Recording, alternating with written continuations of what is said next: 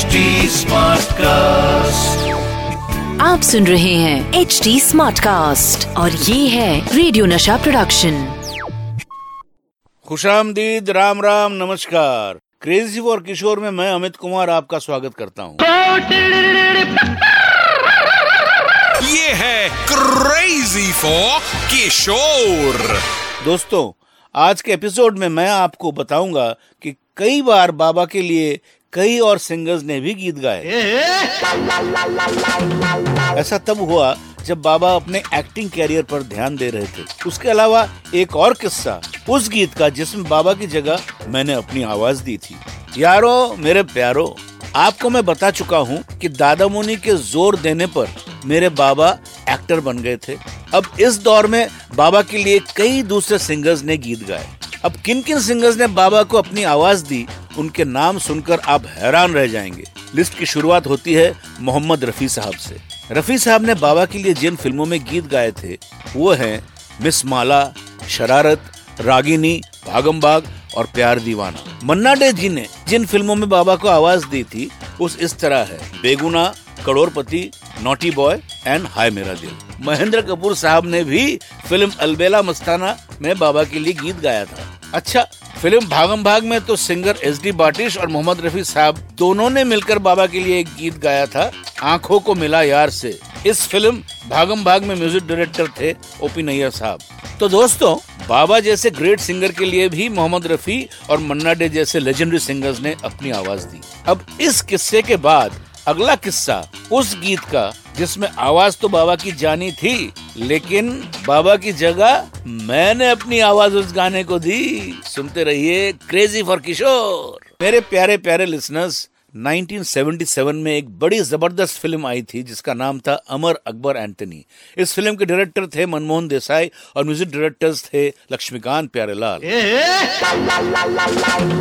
अगर आपको याद हो तो इस फ़िल्म में एक गीत है जो बड़ा पॉपुलर हुआ था पर्दा है पर्दा।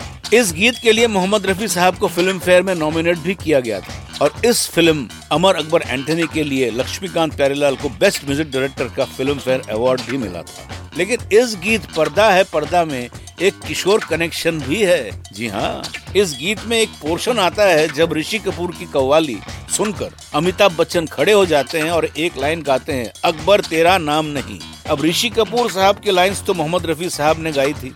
लेकिन अमिताभ बच्चन साहब के लिए हमेशा बाबा की आवाज़ यूज़ की जाती थी। तो लक्ष्मीकांत प्यारेलाल टीम की जोड़ी में से लक्ष्मी जी ने मुझे फ़ोन किया और सीधा घर आ गए मुझे लेने। उसके बाद मैं फ़ेमस स्टारडियो स्टूडियो में वो लाइन गा रहा था, जिस गाने की लाइन थी, अकबर तेरा नाम नहीं है। और इसी तरह इस गीत में अमित जी की जो लाइन है, वो मैंने गाई। बड़ा इंटरेस्टिंग था ना ये फैक्ट वो वक्त कमाल का था जब इंडस्ट्री एक बड़ी सी फैमिली दोस्तों, हिंदी सिनेमा के इतिहास में बहुत कम ऐसे मौके आए हैं जब बड़े बड़े सिंगर्स ने मिलकर किसी प्रोजेक्ट पर साथ में काम किया हो। लेकिन फ़िल्मों के सुनहरे दौर में कलाकारों के बीच एक हेल्दी कंपटीशन था। किसी तरह के ईगो इश्यूज़ नहीं थे। कोई लड़ाई नहीं थी। इसी बात का एक एग्ज़ाम्पल है फ़िल्म अमर अकबर एंथनी का गीत। हमको तुमसे हो गया है प्यार, क्या करें? ये बड़ा ही रेयर गाना है, क्योंकि इंडस्ट्री के चार लेजेंड्स ने एक साथ इसे गाया था। मोहम्मद रफी साहब ने ऋषि कपूर के लिए अपनी आवाज़ इस गीत को दी थी। लता मंगेशकर जी ने फ़िल्मों के तीनों एक्ट्रेस के लिए, यानी शबाना आजमी, नीतू सिंह और प्रवीण बाबी, मुकेश जी ने विनोद खन्ना के कैरेक्टर के लिए इस गीत के कुछ लाइंस गाई थी। एंड फाइनली किशोर किशोरदा ने अपनी आवाज़ दी थी अमिताभ बच्चन के लिए। मनमोहन देसाई की फ़िल्म के इस गीत में एक और खासियत है।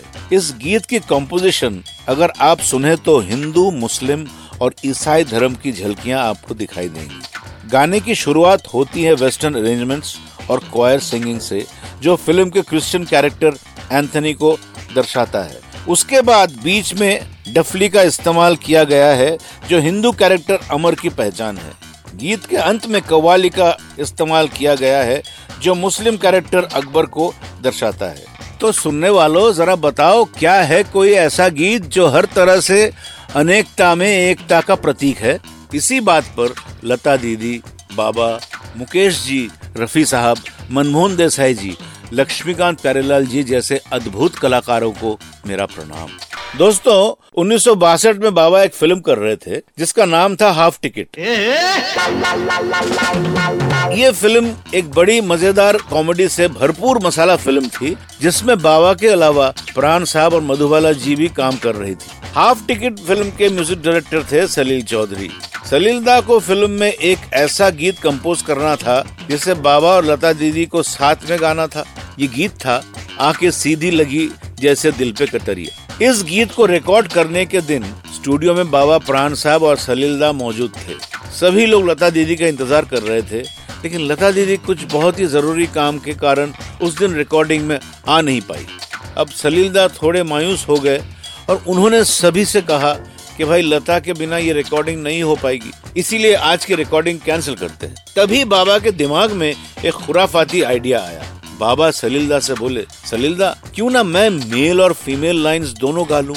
सलीलदा बोले, किशोर, तेरी आवाज़ तो भारी है, तू फीमेल लाइंस कैसे गा पाएगा? बाबा ने तुरंत अपनी आवाज़ को मॉड्यूलेट किया और औरतों की तरह आवाज़ पतली करके लता दी की लाइंस गाकर बता दी। उनकी ये कलाकारी देखकर प्राण साहब भी हक्के बक्के रह गए। गाने की सिचुएशन भी फनी थी। इसीलिए बाबा का ये अंदाज पूरे गीत को और भी ज़्यादा ह्यूमरस बना रहा था।